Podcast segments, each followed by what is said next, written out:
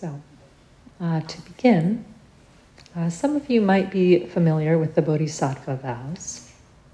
Um, uh, the Bodhisattva vows are the vows to uh, live and be lived for the benefit of all beings. And so when somebody gets really serious about these vows, they sew a rakusu.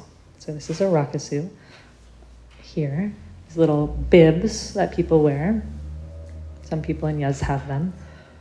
And so, uh, if a student wants to take the precepts, they want to live by the Bodhisattva vows, um, they might sew a rakusu. And when they sew a rakusu, um, lots of stitching, and a piece of pristine white silk goes in the back of the rakusu.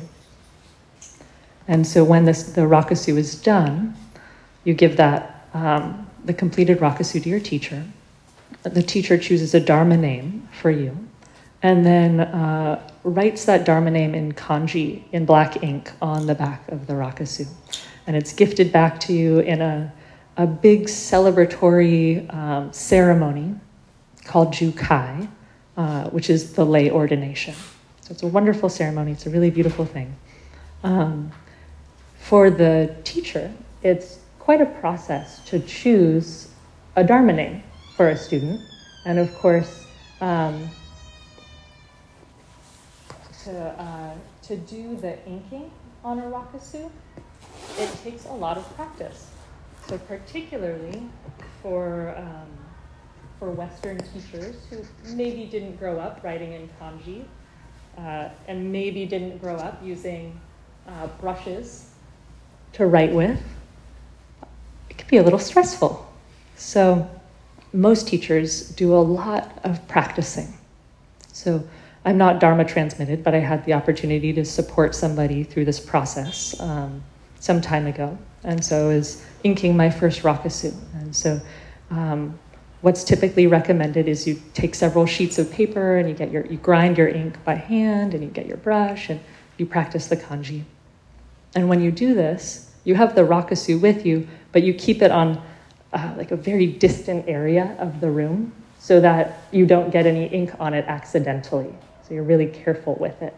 Um, so here I am, practicing the kanji. Rakusu's on the other side of the room. Uh, being very careful, you check, you check your hands a lot to make sure you haven't gotten any ink on your hands, so you're not dragging it, dragging it across the paper or across the silk. And at a certain point, I needed to stand up to go check the dimensions of the rakusu.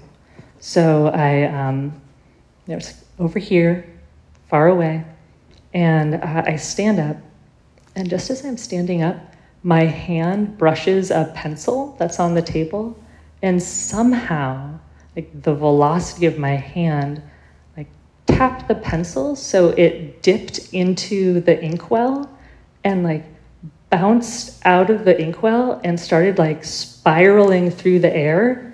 And the pencil could like it could go anywhere in the room, but it just so happens to be going right at the rakusu, which I've so carefully placed very far away from myself. So the pencil's like, and it lands right in the center of the pristine white silk of the rakusu. So uh, the good news is that uh, I didn't pass out or throw up when that happened. Um, uh, but wow, what a stressful moment, right? My first rakusu, you know, want it to be perfect. This is something that typically somebody has for their entire life. You know, it's like a tattoo, almost like something that's like really meaningful for someone. Uh, so at first, of course, I'm like, oh my god, you know, this is this is a major problem. What have I done? This is a big mistake. So I'm like trying to fix it. Like, can I dab it out? Can I wash it out? How do I, what do I do? Um, and it became apparent at a certain point that there was, uh, there was no fixing this rakusu. You can't just like take it out, or you know, a student might spend a year making their rakusu. Like, there's n- not a lot of ways around this. So, at a certain point, I just realized like, this is how it is. Like, I'm gonna have to accept this. Um, and I got settled about it, and I sat down, and um, so the the name that I gave this, this student was um, uh, Tokuju Seizan. devoted jewel, green mountain. And so I'm just, you know, it's time. I got to ink the Rakusu, and I realize um, the mark that the inked pencil made on the silk actually ends up being like the perfect shape to be one of the letters in the name. And the word that that letter fit in was jewel. And I, I loved this experience because I feel like uh, so much of what we're doing in this practice is turning mistakes into jewels. We're taking problems, we're taking challenges, and we're transforming them into the way. We're turning straw into gold. Uh, so when an oyster, out in the ocean, when an oyster gets a piece of sand stuck inside, inside its shell, um, what it does with that piece of sand, with that intruder, um, it turns it into a pearl. That's how a pearl's formed. So that's what we're doing in this practice. We're taking uh, what feels uh, really hard, you know, our, our suffering. We take our suffering and we turn it into the way. We actually make it uh, nutriment for our awakening.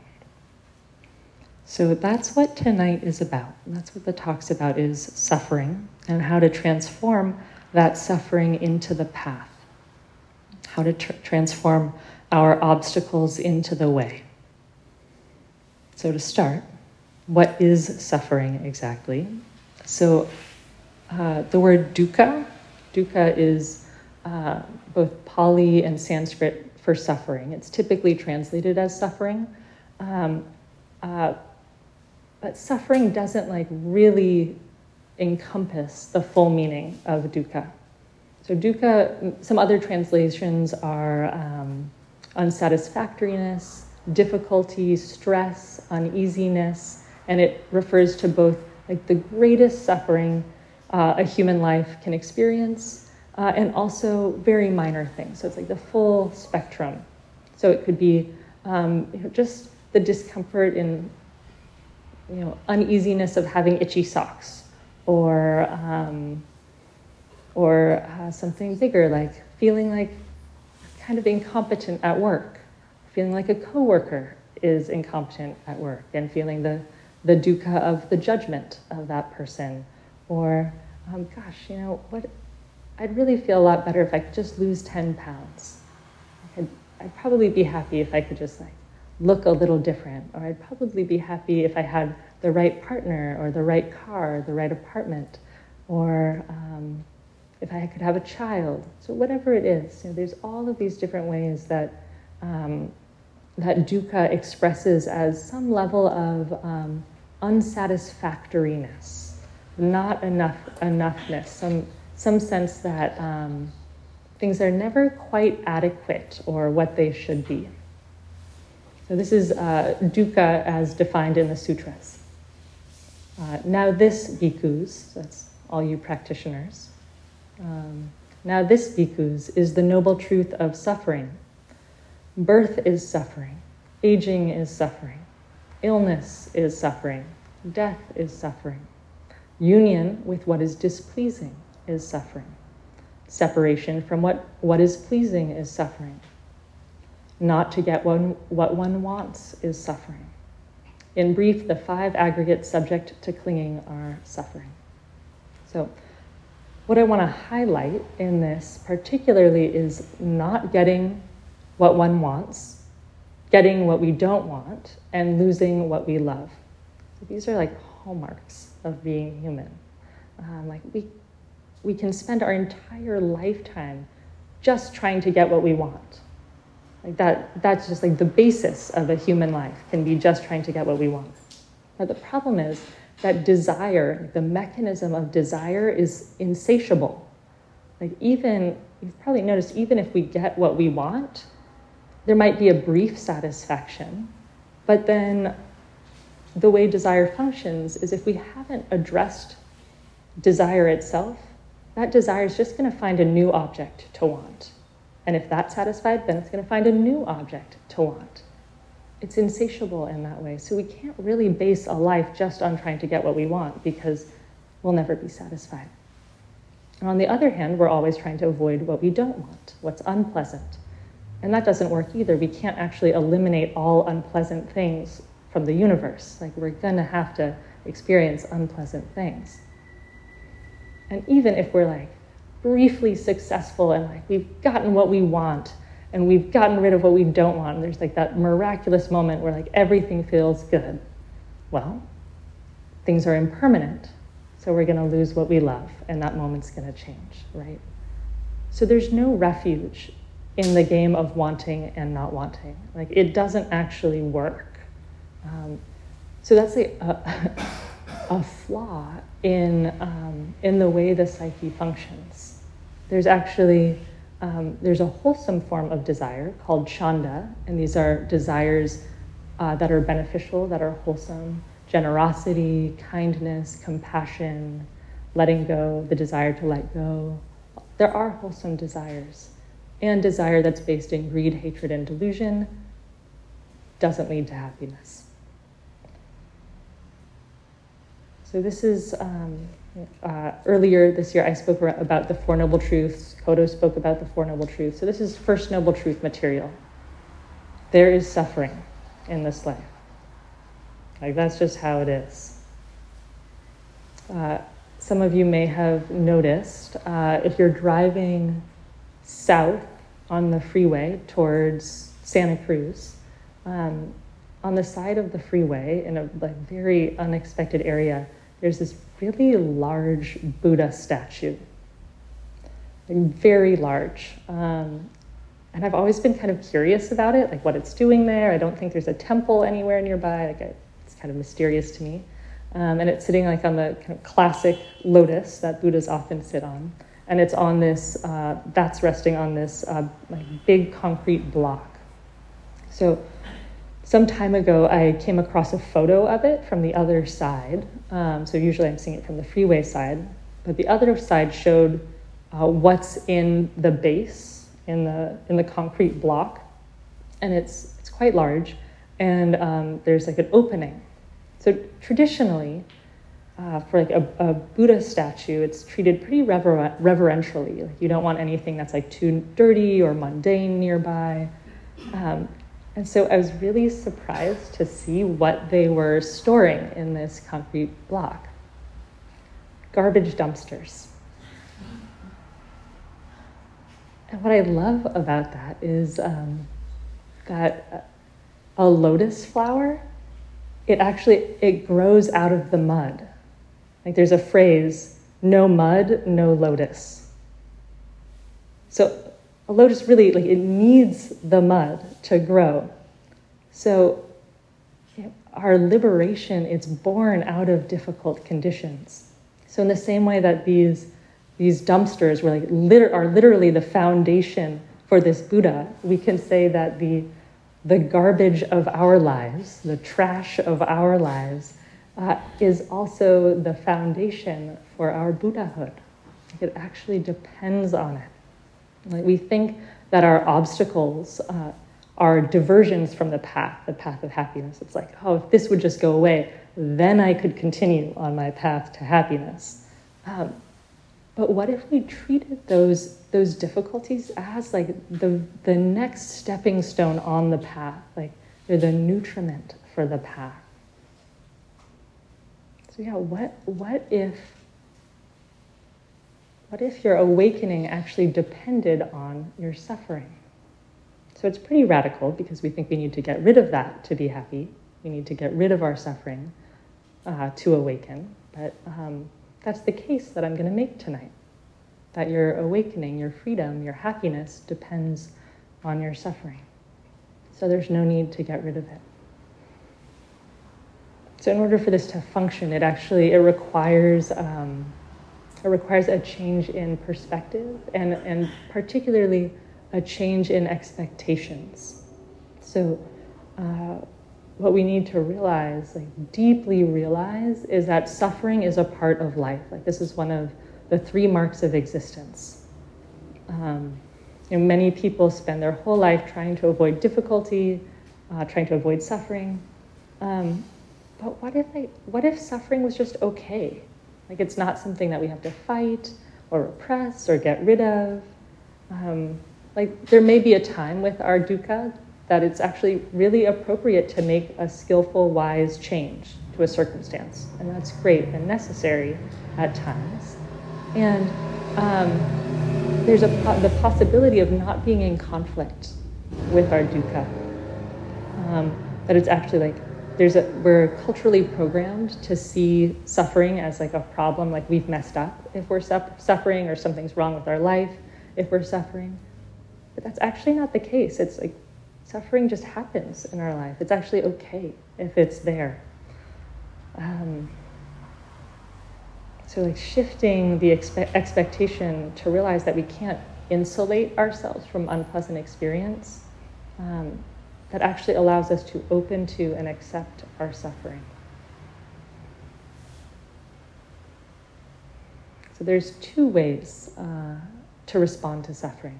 The first is what humans normally do, which is, um, and this probably will sound familiar to you in some ways, so you might like, listen for your own experience in this. But typical ways, the, the first way to relate to suffering includes things like um, resisting it, fighting it, trying to get rid of it, uh, repressing it, ignoring it, medicating, uh, wallowing in it, blaming others for it, not taking responsibility for it. So I can relate to some of those. Uh, pretty familiar. So typically, with this form of, or this way of relating to suffering, we're, uh, in a way, we're crushed by it, like we're made small by it. There's a teaching uh, some of you may be familiar with called the 12 fold chain of dependent arising.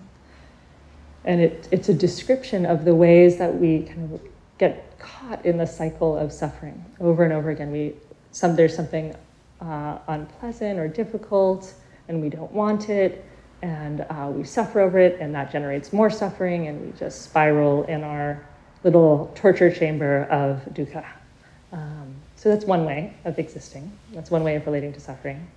The second way to respond to our suffering, and I, I love thinking of it this way. The second way is to be ennobled by our suffering.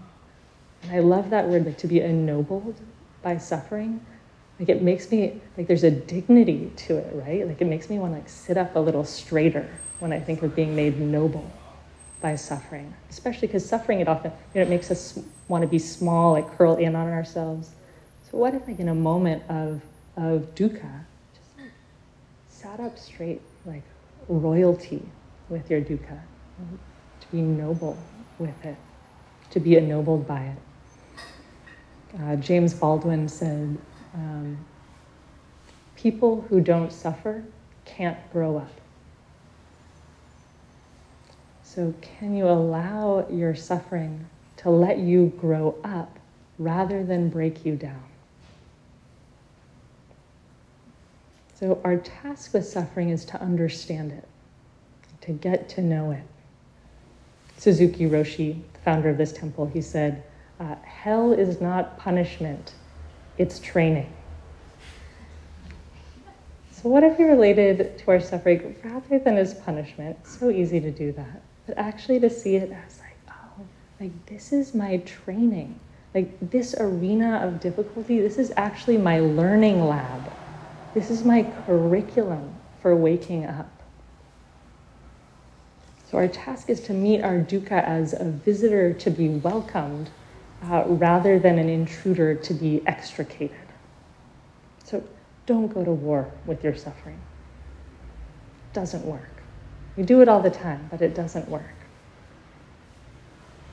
So there's a, a teaching that isn't mentioned often in Zen. Um, it comes from the Theravadan tradition.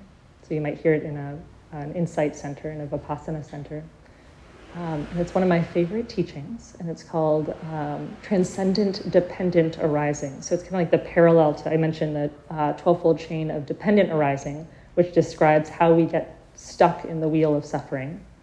Um, uh, liberative dependent arising or transcendent dependent arising describes how we can move from this suffering to liberation. And so um, uh, it des- describes these 12 links of um, you know, X conditions, Y, Y conditions, et cetera, et cetera, et cetera, all the way to liberation. And uh, what I find so encouraging is that the very first link in the chain to liberation, and this should be like, wow, like what is that link? Because like that, if, if I can just do that, all the other links will naturally occur. You know, they just they condition the next one, conditions the next one, all the way to awakening. So like we really want to pay attention to that first one.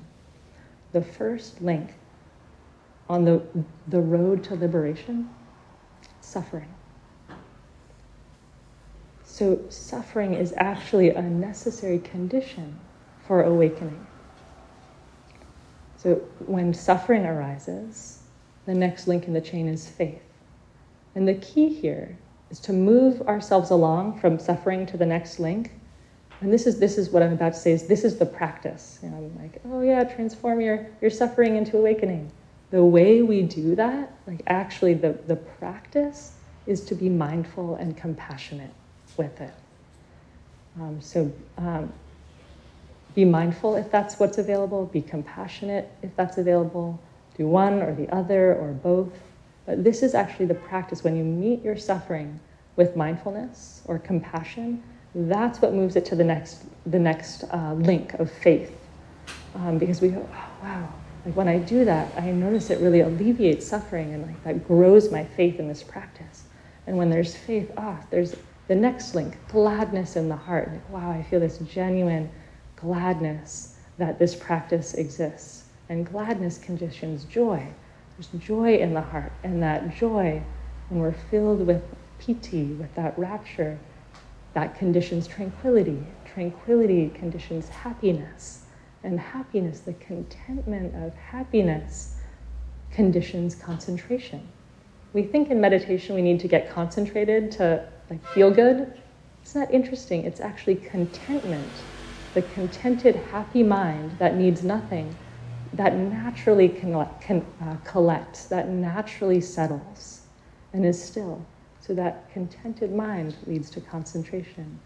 Concentration leads to seeing things as they really are. Yata Bhuta Jnanadasana. Seeing the way things really are. To disenchantment, dispassion, nibbana. And then that's knowledge and destruction of the taints. So full awakening, this just like water flowing downstream, each of these conditions the next. But it all starts with meeting our suffering with mindfulness and compassion.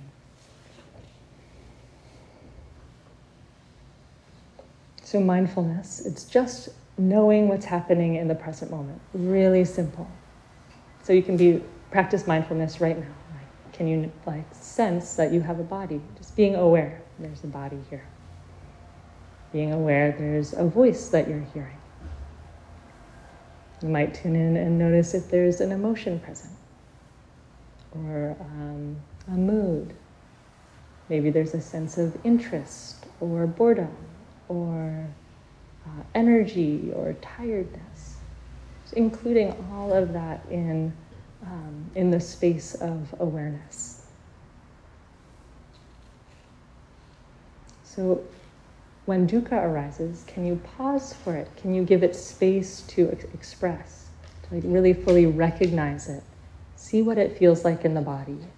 Notice what storylines the mind is saying, not getting lost in the storylines, but noticing what, you know, what's the mind kicking out in this situation. I was sitting in a retreat at one point, and um, I probably replayed this situation, like a this conversation with my boss, like uh, maybe a thousand times, maybe more. Like it was like the number one hit of the week, um, and uh, like same narrative, it would go again and again. It, it was a, a, conversation that hadn't happened yet. I should mention it was like. Um, something that was going to happen in the future and there was like so it was like rehearsing this rehearsing mechanism so i like play the conversation over and over again in my head. And of course, I'm like, I'm not trying to do this. I'm trying to pay attention to my breath, but this is what the mind is kicking out. So after a while, you know, so I'm, i practice being mindful of what's happening in the present. Uh, notice, okay, the thoughts, and then you know, having enough uh, stillness and settledness not to get caught in the thoughts, but just kind of notice what's happening in the mind. And then the mindfulness growing to really include the body. And then what emotion was happening? It was like, oh, wait a second. There's an emotion that's fueling this entire thought cycle. I'm anxious. This is just anxiety. So at the core, like I could try to figure out that that conversation. I could rehearse that conversation until I just had it like dialed. And so there's a way that the mind thought that figuring out that conversation is what would allow me to relax. Like if I could just nail this, then I'll be okay.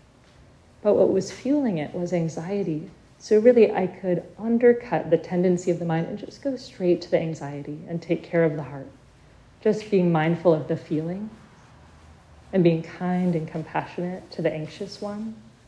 Ah, like that's what the system needed to be able to release the narrative. So when we grow our mindfulness, we begin to be able to take in more data, to be able to, to better see what's happening in the mind and heart, and to be able to respond accordingly, to be able to, to listen more carefully to our dukkha, uh, and to take good care of it.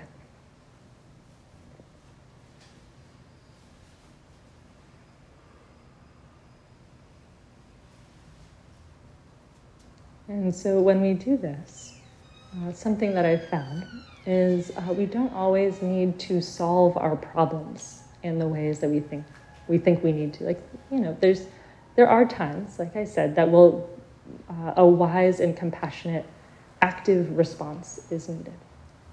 And more often than not, our problems are self-generated. Um, they're actually um, you know, they come from amplifying our likes and our dislikes and getting caught in fixed views and struggling against the way things are. Um, and for that form of suffering, we don't always need to solve it. And so, this is one of the reasons that some teachers say rather than uh, needing to solve our problems, this practice can allow us to dissolve our problems. And this is possible. I've sat retreats where I went in just feeling so torn up about something, um, like really harassed by some internal narrative, and just seen it completely evaporate, like just become non existent by the end of the retreat. Like the mind can fully release something that feels so significant, um, so important. And that's a taste of freedom. So, in summary, don't waste your suffering. Don't waste it. This from the uh, Sufi master Pir Vilayat Khan. Overcome any bitterness that you may have. Overcome any bitterness that may have come because you were not up to the magnitude of the pain that was entrusted to you like the mother of the world who carries the pain of the world in her heart. Each of us is part of her heart and is therefore endowed with a certain measure of cosmic pain. You are sharing in the totality of that pain. You are called upon to meet it in joy instead of self pity. So I've had some really good self pity tracks. And I can be the first to say it doesn't help. Self pity does not help. Uh, self pity makes us feel small. And there's this sense with self pity that's like, no one is suffering the way that I am suffering. Um, and instead, instead of suffering making us small and isolated, uh, instead, uh, one of the gifts of suffering is that it can wake us up to the suffering of all beings. So there's a way that suffering can connect us to our shared humanity. Uh, so when I was in my 20s, uh, my dad passed away. And that was, of course, very difficult. Um, I was very close with my dad, and I suffered a lot over it. And while it was really hard, uh, there was a way that um, uh, when my heart, when I was, uh, when I was brokenhearted over this, there was a way that my heart broke open to include all of the beings who lost a parent, to include all of the beings who had lost a loved one. Like I could feel like my own personal suffering and how that's not my own suffering. This is the grief of all the beings who have lost a dear one in their life. And it became a source of compassion. So when we can become mindful of our suffering, there's a way that the heart's purified through mindfulness, and what that purifi- purification can yield is compassion. So even if you, you can't access compassion, some people have a really hard time touching compassion, um, don't worry about it too much. If you practice mindfulness with suffering, suffering is a proximate cause for the arising of compassion. So, through the purification of the heart, uh, compassion can naturally arise.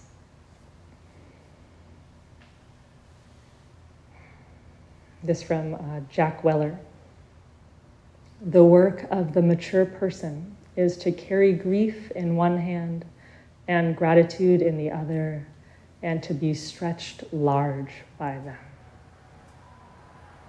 So, can we be stretched large by our suffering?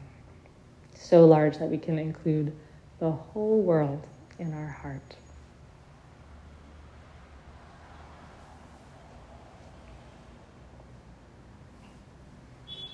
So, from this, uh, this simple practice of paying attention, um, the remarkable becomes possible.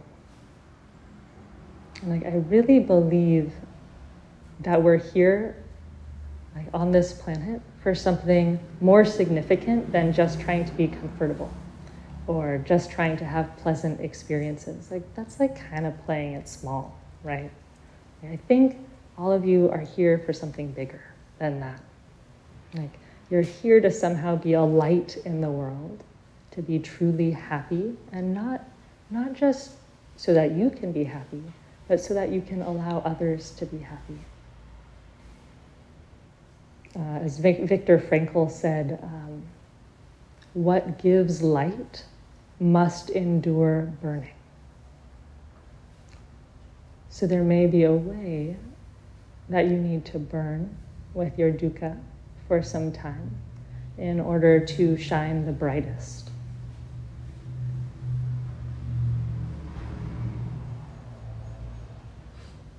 And when that happens, uh, the miraculous becomes possible. So I'll close with this from Martin Luther King. And, and this, this is what becomes possible when we're no longer afraid of our suffering. Like, what an amazing possibility that we, we could live in a way that's not afraid of suffering. He says, to our most bitter opponents, we say, We shall match your capacity to inflict suffering by our capacity to endure suffering. We shall meet your physical force with soul force. Do to us what you will, and we shall continue to love you. Throw us in jail, and we shall still love you. Bomb our homes and threaten our children, and we shall still love you.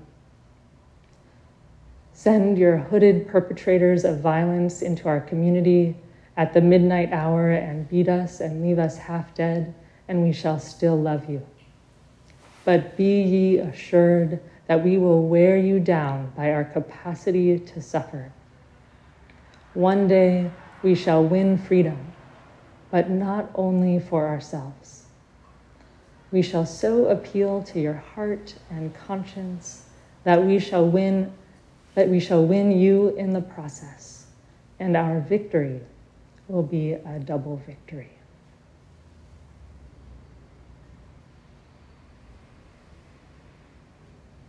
One day we shall win freedom, but not only for ourselves. I had mentioned the Bodhisattva vow at the beginning. And it goes like this Beings are numberless. I vow to save them. Delusions are inexhaustible. I vow to end them.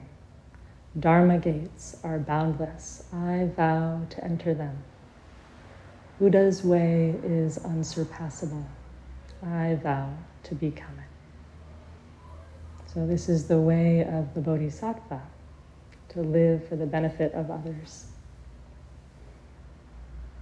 One day we shall win freedom, but not only for ourselves.